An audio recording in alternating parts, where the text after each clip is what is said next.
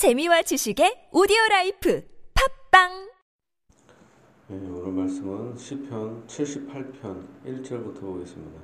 같이 읽습니다. 내 백성이여 내 율법을 들으며 내 입의 말에 귀를 기울일지어다. 네, 계속해서 아삽의 마스길을 봅니다.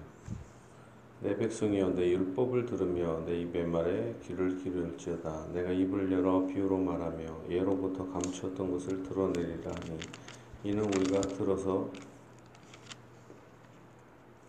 아는 바요. 우리의 조상들이 우리에게 전한 바라.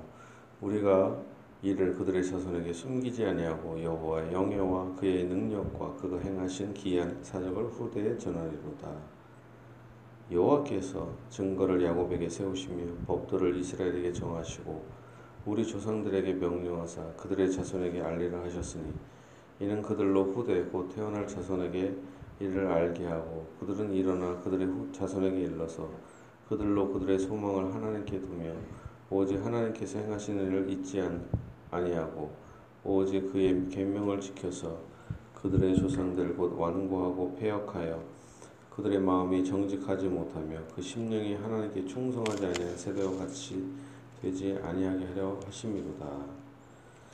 네. 1절부터 8절까지의 예, 대략적인 내용은 하나님께서 어, 이스라엘 백성들을 구원하시고 그들에게 하나님의 언약을 세우셨다.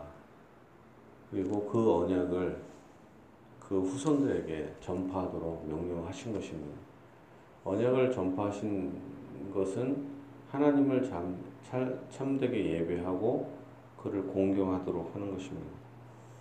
그러나 이스라엘의 선조들은 조상들이 폐역해서 반역을 어, 반역했습니다. 하나님 말씀에 충성하지 못했다. 구절입니다. 에브라임 자손은 무기를 갖추며 활을 가졌으나 전쟁의 날에 물러갔다.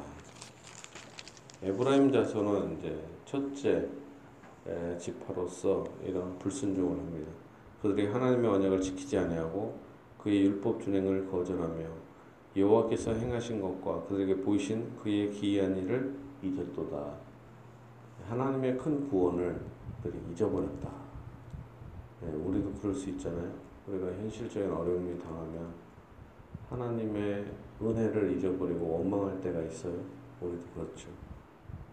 에브람 자손이 이런 죄를 짓니다. 하나님의 은혜를 잃어버리는 12절입니다.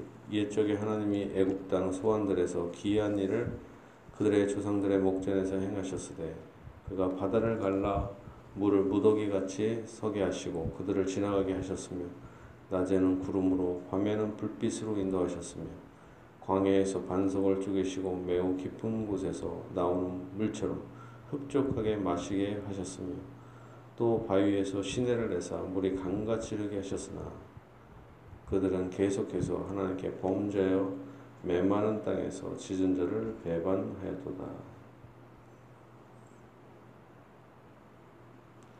예,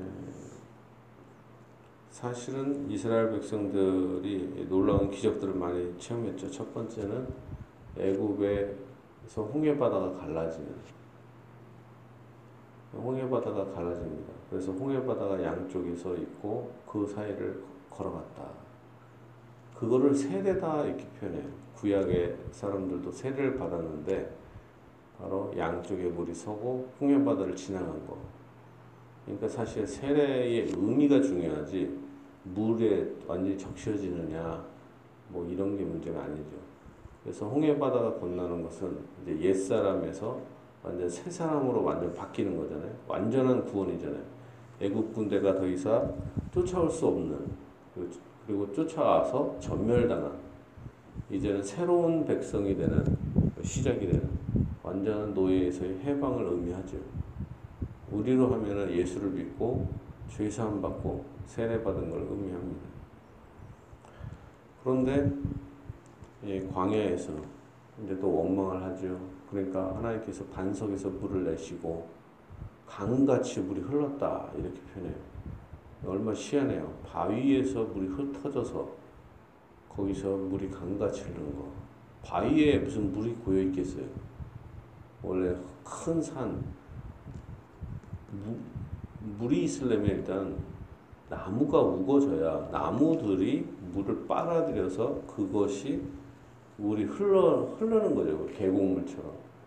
근데 아니 바위에서 물이 터져서 나온다. 말이 안 되는 거죠, 사실은.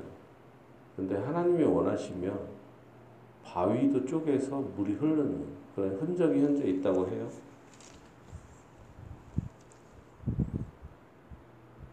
그러니까 그게 상당히 놀라운 일이죠. 그렇지만 그들은 계속해서 반역을 했다. 예, 우리가 성경을 읽어보면은 어떻게 이럴 수가 있을까? 하나님의 기적을 방금 체험했는데도 이런 어떻게 이렇게 배반을 하지? 참 어리석다 하지만 사실은 우리도 그래요. 여러 가지 환난과 어려움과 이런 게 당하면 불신자들이 더 잘 먹고 잘 살고 그리고 우리 자신이 하나님을 믿었는데도 잘 안 되는 걸 보면 막 낙심하고 원망하고 좌절을 하게 됩니다. 그들이나 우리나 뭐 이렇게 다른 게 없어요. 그들이 그들의 탐욕대로 음식을 구하여 그들의 심중에 하나님을 시험하였으며 그뿐 아니라 하나님을 대적하여 말하기를 하나님이 광야에서 식탁을 베푸실 수 있으랴 보라 그가 반석을 쳐서 물을 내리시니 시내가 넘쳤으나 그가 능히 떡도 주지, 주시며 자기 백성을 위하여 고기도 예비하시라 하였도다 이제는 하나님을 희롱합니다 반석에서 물을 내신 하나님께서 떡도 주시고 이제 고기도 주셔라. 이제는 이제 약간 교만해지는 거죠. 약간 희롱하는 거죠. 이제 이 이스라엘 백성의 입장에서는 사실 타당해요. 왜냐면 광야를 가는데 물이 없어요. 당연히 원망스럽죠. 이스라엘 백성이 있었던 땅, 애굽 땅에는 항상 나일강이 흘러서 목마름이 없었어요. 광야를 갔는데 당연히 물이 없죠. 사막에 무슨 물이 있겠어요. 수백만 명이. 애들은 막 울고, 짐승들도 울고, 막 정, 정신이 혼미하잖아요. 물이 없으면. 당연히 원망스럽죠. 우리가 그 당시를 걸어갔다고 생각하면 얼마나 괴롭겠어요. 아, 여기를 왜 걷고 있는 거지? 막.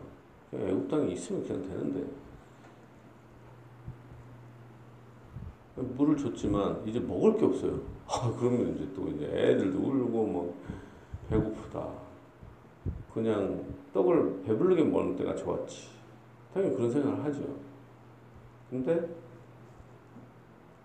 원망스러운데 그렇게 원망하고 탐욕을 부리고 만나를 주셨는데 이제 만나 말고도 고기가 먹고 싶어요. 애국 땅에서 떡 구워 먹고 마늘 먹고 그럴 때가 얼마나 좋았는데 비록 노예 생활이지만 잘 먹었다. 근데 이제 하나님을 믿는, 믿는다고 하는데 아이고 경제적 어려움이 있구나. 절망스럽게 원망을 하죠. 근데 하나님의 주시는 것으로 만족하지 않고 하나님을 원망하는 것을 뭐라고 합니까? 탐욕이다. 하나님이 주시는 것에 우리가 만족해야 할 것입니다. 원망하는 게 아니라. 그러므로 여호와께서 듣고 노하셨으며 야곱에게 불같이 노하셨고 또한 이스라엘에게 진노가 불에 불타 올랐으니 이는 하나님을 믿지 아니하며 그의 구원을 의지하지 아니한 때문이로다. 그들이 결국에는 하나님이 화를 낸 근본적인 이유는 뭐예요? 하나님의 선하심을 믿지 않았다. 하나님은 어떤 분이세요? 자기 아들까지도 주기를 원하시는 하나님이십니다. 그리고 더 축복으로 인도하시려고 하는 거지. 근데 우리는 조금만 어렵고 조금만 힘들어도 좌절하고 낙담하고 아 불신자들이 더 낫다. 애굽이 더 낫다 생각합니다. 우리는 끝까지 이스라엘처럼 좌절하지 말고 원망하지 말고 하나님만을 의지해야 할 것입니다. 하나님은 좋으신 분이시다. 하나님은 선하시다. 하나님은 사랑이 풍성하시다. 이런 걸 여러분이 끊임없이 믿으셔야 할 것입니다. 더욱 하나님의 은혜와 한 분 예수 그리스도의 이 사랑, 이 은혜가 여러분에게 더욱 넘쳐 넘치게 주셨고 지금도 부어 주시고 있고 앞으로도 넘치게 부어 주실 것입니다.